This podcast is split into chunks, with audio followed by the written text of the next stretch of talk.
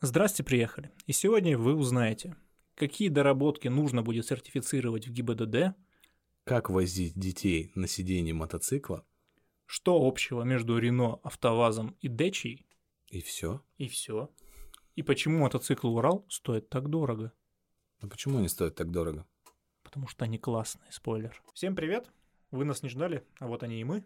Это ты так поздороваться решил, да? Да, я так поздороваться решил. Давай будем считать, что все нас все-таки ждут. Да, будем надеяться на это. Хотя, да, Ну, мы мо- будем надеяться. Может, мы какого-то человека, он сейчас думал, что нет выпусков, и он стоит уже на крыше сейчас, понимаешь, небоскреба и хочет спрыгнуть И там. думает, что может его в этой жизни задержать. И тут Как- бах. Новости про АвтоВАЗ, да, и он Да, такой, я буду жить. Так, это мы сейчас посмотрим, послушаем. Так, а так как наши выпуски длятся почти час, то есть лишний час жизни человеческой, мы обеспечиваем. его. Сегодня мы спасем ему 20 минут времени. Да, или больше. Посмотрим, как получится. Новость. В ГИБДД разъяснили, как можно и как нельзя тюнинговать автомобили. Новые правила окончательно вступят в силу 1 июля 2021 года. Небольшое пояснение. А, ГИБДД довольно плотно последнее время а, взялось, Оно взялась. взялась. Государственная инспекция, Инспекция, да. она моя. ГИБДД взялась за а, тюнеров, любителей доработать свой автомобиль, причем а, изо всех, то есть а, абсолютно не разграничивая обычных датчиков с багажниками на крыше и любителей впуск-выпуск чип, вот это вот все, большие колеса, там выхлопная труба размером с ТЭЦ. А, Поэтому а, взялись плотно, взялись прям так хорошо. И это все приводит, пришло к тому, что сейчас наконец-то появилось разъяснение, как именно сертифицировать, что именно нужно сертифицировать и что можно сертифицировать на автомобиле, какие доработки можно сертифицировать на автомобиле, чтобы спокойно ездить и не забивать себе голову лишней информацией. То есть ты хочешь сказать, что можно засертифицировать там какую-нибудь выхлопную трубу, как у первого реактора Чернобыля? Да, можно, наверное, да. Если она соответствует, соответствует нормам ГОСТ, если она проходит по уровню шума и прочее, прочее, прочее. Но на самом деле здесь новость больше касается таких обыденных вещей, которые раньше не подвергались регламентации, а, таких как багажники на крышу, вот эти вот короба тулевские, знаешь, вот эти вот, которые ставят. на крышу. Все-таки Э, они докопались до вот больших этих гробов или до рейлинговой вот этой системы? А, и до рейлинговой системы, и до гробов. То есть, если на автомобиль изначально одобрение типа транспортного средства от ТТС, которое у нас заносится, как бы в, ну, это куда, в Роспотребнадзор или куда они, в патентное бюро они заносят это, это ТТС. В общем, если вот ТТС на автомобиль не указано, что в качестве дополнительного оборудования на автомобиль можно устанавливать багажные системы, значит, даже если ты установил эту универсальную, которая крепится за дверной мгм. проем, тебя остановят и нахлобучат за это. А они как? У них есть доступ к базе, получается? То есть он останавливает, смотрит, а, Peugeot 408, и он как-то пробивать это будет? Честно говоря, я не знаю, как это должно работать в идеале, но в идеальной, видимо, системе, э, которая построена в, В гол- голове в у голове, кого-то. да, у вышестоящего начальства, там, ГИБДДшного, там, видимо, да, что каждый инспектор, уверенный пользователь гаджета, легко найдет информацию о том, что на Peugeot 408 не предусматривалась установка багажных систем в принципе. Да блин, да как так-то? В свое время есть такой знакомый, Ярик его зовут, и когда-то он купил BMW э, E34. Она, по-моему, у него до сих пор есть. Где-то стоит под слоем Боже снега. мой. У него спросить, Он пошел на учет ставить, ему дали отказ, потому что нет брызговиков. Я говорю, ну, дорогой друг, но в пункте 7.2 там перечня неисправностей сказано, если они предусмотрены конструкцией, они тебе какую-то бумагу дали, что у тебя на BMW предусмотрены конструкции брызговики. Просто видишь, мне кажется, это все сделано без учета, без учета именно отечественной смекалки и фантазии, причем как с одной, так и с другой стороны. То есть ты можешь сказать гаишнику, что у меня, грубо говоря, это не предусмотрено конструкцией, поэтому отстань от меня, добропорядочный сотрудник ГИБДД.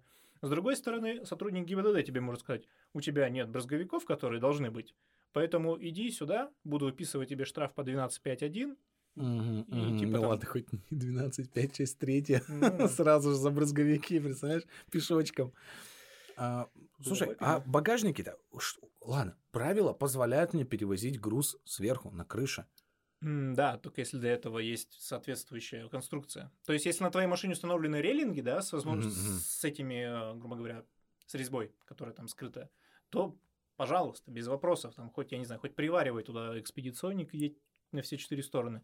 Но, говорю, если у тебя АК, кстати, на по-моему, тоже есть рейлинги. А, то есть, если я возьму рулон стекловатый, просто к крыше примотаю, без всякой рейлинговой системы, я что-то нарушу, что ли? Да, правила перевозки грузов. И, типа, ну, хотя тут не знаю. Но, с другой стороны, ты действительно перевозишь груз на ш- непредназначенные для этого штуки.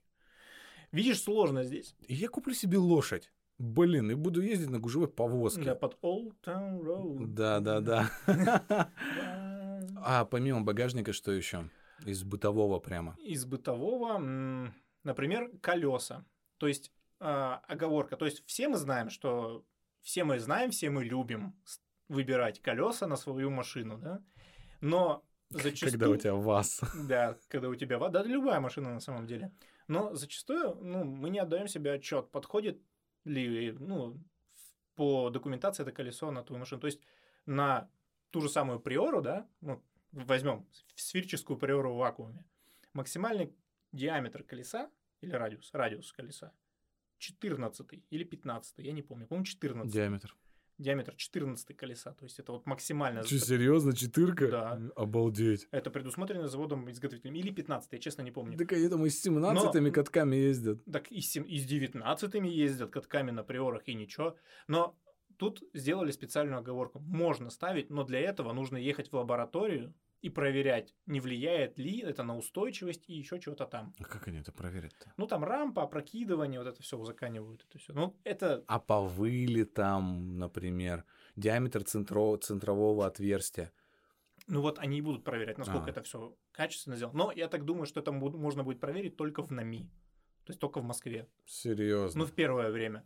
Но Потому это что- будет в открытый доступ выставляться, например, какой-нибудь москвич на приоре, коренной, разумеется, это будет Разумеется, москвич да, да, да. на приоре. Он проверил, да, э, диски и резину конкретного наименования. Это будет в общую базу куда-то уходить, чтобы в Тюмени, например, я такой, а, вот смотрите, прецедент был, эти колеса конкретно Прец- разрешили. Прецедентное право, да, как, Ну, что-то подобное. как в Англии. Ну, хотелось бы верить, что так будет. Но я в этом, если честно, не сильно уверен. Все как обычно через Ветровики. ветровики. Кстати, насчет ветровиков я не знаю. Но по идее, по идее, нельзя, они же не предусмотрены. Хотя, с другой стороны, нет. А, В перечнях оригинальных аксессуаров к автомобилям Мгм, мгм. То есть э, зачастую ветровики бывают. То есть я... У меня было раньше много брошюрок всяких, ходил по автосалонам, ну там наслаждался новыми автомобилями, которых никогда не куплю. И Вдыхал аромат. вдыхал аромат да, свежего пластика, который еще не, это, не натерт руками в солярке. В общем, суть не в этом. А, Брал там брошюрки, и в брошюрках официальных, э, в официальных брошюрках производителей всегда были указаны там брызговики, коврики, сетки, вот э, какие-то варианты колесных дисков, варианты отделки и прочее, прочее. То есть, чтобы выбрать из оригинального каталога. То есть, зачастую ты можешь по каталожному номеру, который там есть, ну, то есть, мгм. ты можешь на любой площадке, где заказывают запчасти, там Imex, э, Exist, Автодок, ты можешь заказать эти аксессуары, и они тебе придут в штатной коробочке, там, я не знаю, Kia, Peugeot, Ford, Mazda, Toyota, то есть, ну, штатные. Это, это, конечно, замечательно. Были бы они только в этом Росреестре теперь.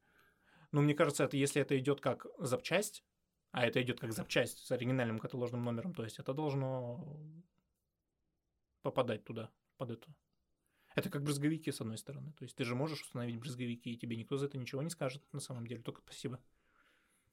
Это вот твои крылья скажут тебе спасибо, потому что их Да. не будет пескоструить, да? Да, да, да. И владельцы автомобилей, которые идут позади в дождливую погоду, как у нас сейчас есть такая. У меня есть важная новость. Я вот только сейчас о ней вспомнил, когда смотрел, как ты рассказывал про это все дело. А, не так давно, в день внутренних войск, Это когда, напомни? Я знаю только день э, связи. это в конце марта. Я человек, который от армии вообще далек. Ты ближе к армии, нежели чем я. А, так вот, и там был человек интересный. Мне сказали, что этот человек, он прям вообще очень-очень великий, потому что он сделал одну штуку. У него было интересное судебное заседание. Он мотоциклист. и ехал на мотоцикле И выжил. со своей дочерью. Вроде бы это была дочь. Дочь до 12-летнего возраста, и она сидела с ним на мотоцикле. Его останавливают инспекторы, говорят, Где слушай, кресло? да, братан, ну типа нельзя перевозить людей до 12-летнего возраста на заднем сидении мотоцикла. Сразу спойлер вперед. Он выиграл дело, его не оштрафовали. Но почему? Потому что он вез ее спереди. Хм, Он вез ее спереди. А правила... интересный подход Да, за дело. а правила четко говорят, они еще говорят ему, что типа, ну что тебе там, 500 рублей, ну или сколько там, полторы тысячи там штрафа. Тот говорит, нет, дело принципа. И он пошел, именно доводил дело до суда. Он говорит, так, стопе, у меня ребенок сидел спереди, не на заднем сиденье мотоцикла. Про спереди ничего не написано. Да. да? А, Вот уж это на что закона. ГИБДД подает ему встречный иск. Так, хорошо, ну тогда, значит, вы как водитель сидели на заднем сиденье мотоцикла, и он тоже его опроверг. То есть он сказал, так, у меня был мотоцикл, он приводил какие-то аргументы, я уж утрирую, но у меня был мотоцикл, я в силу своего размера там всегда сидел на заднем сиденье, управляя. И что, это значит, мотоцикл ехал без водителя, что ли? Раз на переднем никого не было. И таким образом, двумя вот этими решениями появилась судебная практика. То есть она сейчас, эта практика в открытом доступе, когда вез ребенка на переднем сиденье перед собой. Ну, вот и слушай, представь. Ну, такое ведь тоже случается раз через раз. Ну, зная нашу да- судебную систему. ну- да, ему, мне кажется, просто повезло в какой-то части. Нет, в принципе, сейчас на это можно ссылаться. Нет, вот сейчас-то понятно, да, то есть уже как это Ну, прецедентное право. Да, да, да. якобы То есть, нет. представляешь, в Тюмени человек из Тюмени вот просто вот так вот показывает откровенную дыру в законе. И эту дыру еще пока что не прикрыли. То есть нужна следующая итерация изменений в правила, чтобы это Мы все сейчас- закрыли. Мы сейчас как бы себе яму копаем, мы сейчас тут идейки подкидываем, сидим. Ну и да, лавочку, разумеется, закроют. С другой стороны, перевозить детей на мотоцикле, я считаю, что только в коляске можно, тебя Урал. И закованный в броню рыцаря, Да знаешь. зачем такой. Урал? Он сам как броня рыцаря. Ты что, ты мотоцикл Урал не знаешь? Блин, у меня мечта купить себе мотоцикл Урал, если честно. С люлькой? Именно, да, такой классический. Знал, что ни один а, мотоциклист с собой огнетушитель не возит? Нет. Вот на Урале с люлькой ты бы возил с собой аптечку и треугольник. Без люльки ничего не возишь. Ну, зачем мотоциклисту без люльки аптечка? Ну да. Ну вот, но огнетушитель не возит никакой. Ну, блин, с учетом того, что с люлькой у нас в основном только Урал, а Урал он по массе примерно, как я не знаю, как УАЗик, то там, мне кажется, аптечка нужна для того, в кого ты въехал. да, сразу замотать его. У тебя огнетушитель где в машине лежит? В багажнике? У меня тоже, но это бессмыслица. Ну да. Потому что мы эвакуировать не сможем людей. И вот считается, что в мотоцикле не нужно сбивать пламя, чтобы человек там покинул а, мотоцикл. Он типа, успеет выпрыгнуть. Ну, даже если, знаешь, люлька горит, не будет такого, ты такой подходишь, о боже, Джонни, нет. И, Там пыта- и типа, да. пытаешься выбить стекло вот так вот Да. неловкими движениями. А, а он тебе такой, скажи моей жене, что я ее люблю. И ты такой, боже, Джонни, что с тобой делать? сам это скажешь. Да, да, да. И в И огонь, да? начинаешь тащить. То есть, ну, и огнетушитель тебе, по сути, не нужен. Ты его вытащил и тушишь там, но не по-пионерски. Ну, как бы да. Так о чем это? Я не знаю, я, я начал про мотоцикл. Ну вот. Вот. А И- я начал про Урал. Так вот, Урал сейчас знаешь, сколько стоит? Новый. Если его покупать на ирбитском мотоциклетном заводе. А они что, еще живы? Ты чё? Они там второй ренессанс переживают. Они там, по-моему, электроверсию запускают. Там- Электроверсия Ну, Урала. они потому что сейчас в основном все идут на экспорт за бешеные бабки. А у Брэда Питта мо- мотоцикл Урал есть. А Я знаю, что в Америке, да, их что-то Их любят. очень популярны. Они популярны, потому что это, по сути же, BMW R71, насколько Какой-то еще там Второй мировой войны, да, да? это еще прям разработка там 30 Ну, это, грубо говоря, это репарации Мгм. послевое... послевоенные. То есть там особо ничего не менялось. То есть и Днепр, по-моему, и этот, и Урал, это, по сути, BMW-шный мотоцикл старый. И, ну, это, грубо говоря, это как с буханкой, да, только это еще, ну, это менее крипово, потому что на мотоцикл он, в принципе, мало чем сейчас. Мало. Подожди, буханку тоже где-то сперли? Нет. Бухан, я имею в виду, что эта штука из доисторических А, времен. вот так. И до сих пор она также еще конвейерная линия, скорее всего. Да, там, да. Если там Нет. конвейер, конечно. Не, ну там вручную собирают, то есть это уже такое мелкосерийное производство, А. не как раньше их там шт- штамповали партиями, поэтому очень забавно наблюдать за ценообразованием этих машин. Сколько? То есть а, новый Урал может спокойно стоить несколько миллионов рублей. Мотоцикл Урал. Чего, блин? Ну давай, чтобы не соврать, я прям даже тебе сейчас скажу. Ну просто а, новый Урал около нескольких миллионов рублей стоит. Ну, блин, там... Но, но при этом старый Урал по-прежнему ты можешь купить в деревне за полтос. А, и наждачная бумага, и напильником. Да, песко... пескоструил его, там чуть-чуть покрасил и про- перепродал в Америку за несколько миллионов рублей. Кажется, я придумал гениальный бизнес. Да подожди, мне кажется, этот бизнес уже налажен где-то, нет? Да если бы он был А налажен, по я бы его эко- только не придумал. А по экологии там нет у них никаких требований к этим мотоциклам. В чем мотоциклы катализаторы ставят? М, По-моему, да. Да. Да.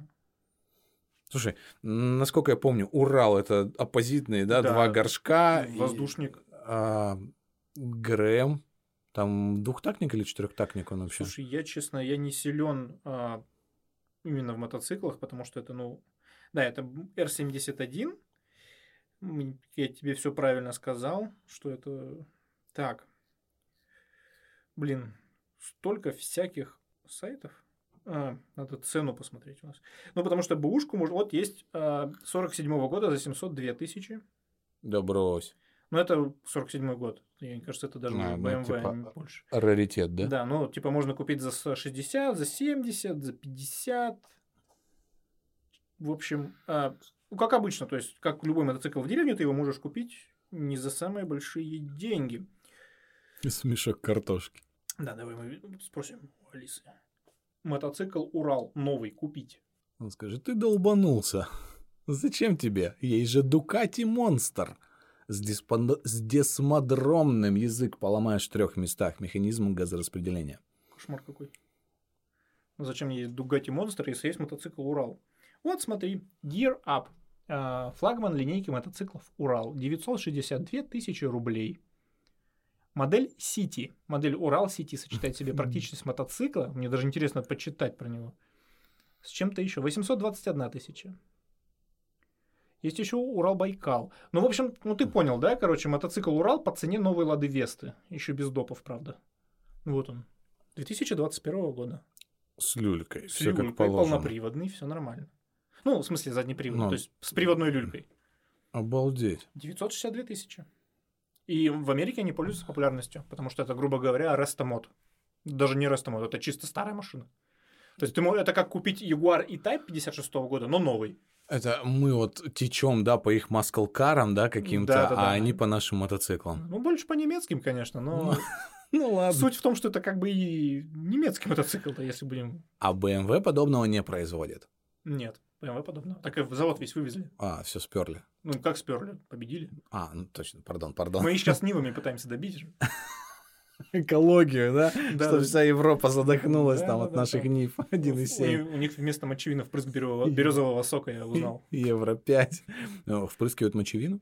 Не, ну, сейчас на дизелях же современных впрыскивают мочевину, чтобы они в Евро 6 укладывались. Мочевину? Да. Почему именно мочевину? Но она нейтрализует какие-то там соединения в выхлопе, и получается, что он прям чистый, как будто бы. На самом деле нет. Сейчас будет очень странный вброс. Ты знал, что мочевина — это первое органическое соединение, синтезированное искусственно? Не спрашивай. Я не знаю, откуда я это знаю и почему это у меня в голове сидит. Ну, Но в органической химии это первое искусственное соединение. М. Теперь ты знаешь больше. Честно, я даже не запомнил, что ты сказал. Да? Ну, Но ладно. это первое искусственное соединение. Ну, созданное человеком. Искусственное органическое соединение. А, то есть оно органическое, но искусственное. Да, то есть Это как натуральное, но искусственное. Это как морфин и... И не морфин. и не морфин, да. То есть синтетические аналоги. Понимаю, понимаю. Может быть, когда-то мы захотим сделать что-нибудь в стиле Даши Следопыта, и эта информация пригодится. Не можем мы без АвтоВАЗа никуда. На АвтоВАЗе начался отладочный выпуск текущего поколения Renault Clio. Ни для кого не секрет, что АвтоВАЗ, ну, может быть, для кого-то был секрет, я сейчас его раскрою, интриги тайного расследования. АвтоВАЗ а, принадлежит концерну Renault Nissan Mitsubishi. Ну, то есть он прям входит в этот холдинг, то есть это э, целиком и полностью, это так же, как Шкода входит в концерн Volkswagen, точно так же. Я не езжу на семерке, езжу на Mitsubishi Или на Nissan. или на Рено. Или на Рено. Но суть в том, что не так давно проис- проходила глобальная презентация Рено, они отчитывались, ну, по стратегии на будущее. Ну, это такая стандартная история для производителей. И они посетовали на то, что слишком много платформ у них сейчас. То есть сейчас же все сужается до какой-то одной или двух платформ автопроизводителя, на которые клепают все, что только можно. А Рено Клио это что, Mitsubishi Colt, Nissan Note? А, Это скорее Кашкай новый и все Ну, остальное. Кашкай, то Там, есть смотри, что а, крупное. платформа называется CMF-B. То есть, а, что-то там Compact Modular что-то там B-класса. Ну, то есть, по сути, это масштабируемая платформа, которая предназначена для автомобилей B и C-класса, и А-класса. На этой платформе построен Clio европейский, ну, не, у нас не европейского нет Clio, на ней же построен э, Captur, европе... вот, Captur европейский, не то, что у нас продается на B0, а там схожая машина, по кузову очень похожа, по салону тоже очень похожа, но она сугубо переднеприводная и построена на платформе вот этого Clio. Аркана, э, которая продается в Европе и продается в Корее э, под брендом Samsung, они тоже стоят на этой Я платформе. думал, Аркана гораздо больше. Да, но вся фишка модульных платформ, что ты можешь масштабировать машину как тебе угодно. А типа берешь переднюю заднюю часть, да, вкладываешь Ну, между По сути, ними. платформа это моторный щит и передняя ось. То есть А, вот то это есть вот. всё. А все остальное ты как хочешь, так и делай. То есть, пример из моего любимого бренда Peugeot, да, есть платформа у них EMP2, а, тоже модульная. На ней построен Peugeot 308 компактный хэтчбэк, Peugeot а, 3008 кроссовер, 5008 большой кроссовер и Peugeot Traveler, который ав- микроавтобус, ну, как. Обалдеть. То есть это все на одной платформе. А что-нибудь вазовское на этой платформе будет? Да, в общем, к чему это? я? Да, то есть они сказали, что слишком много платформ именно у Лады, потому что как у Лады сейчас находится в работе три платформы. Это платформа Лада Нива и Лада Нива Travel. Ну, это, по сути, одна платформа, да, жигулевская классика.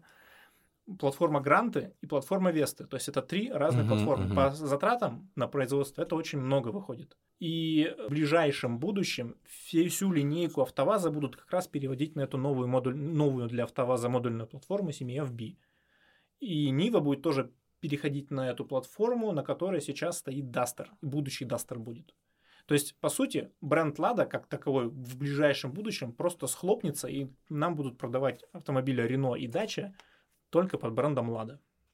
Ну, слушай, звучит неплохо на самом деле. Звучит неплохо для людей, которые чуть-чуть понимают в автомобилях.